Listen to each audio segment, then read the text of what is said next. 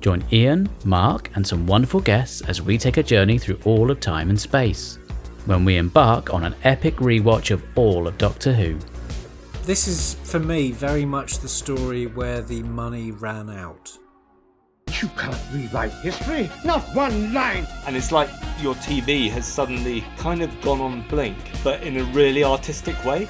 Oh my giddy aunt. And we haven't even got to Susan yet, who I just don't understand.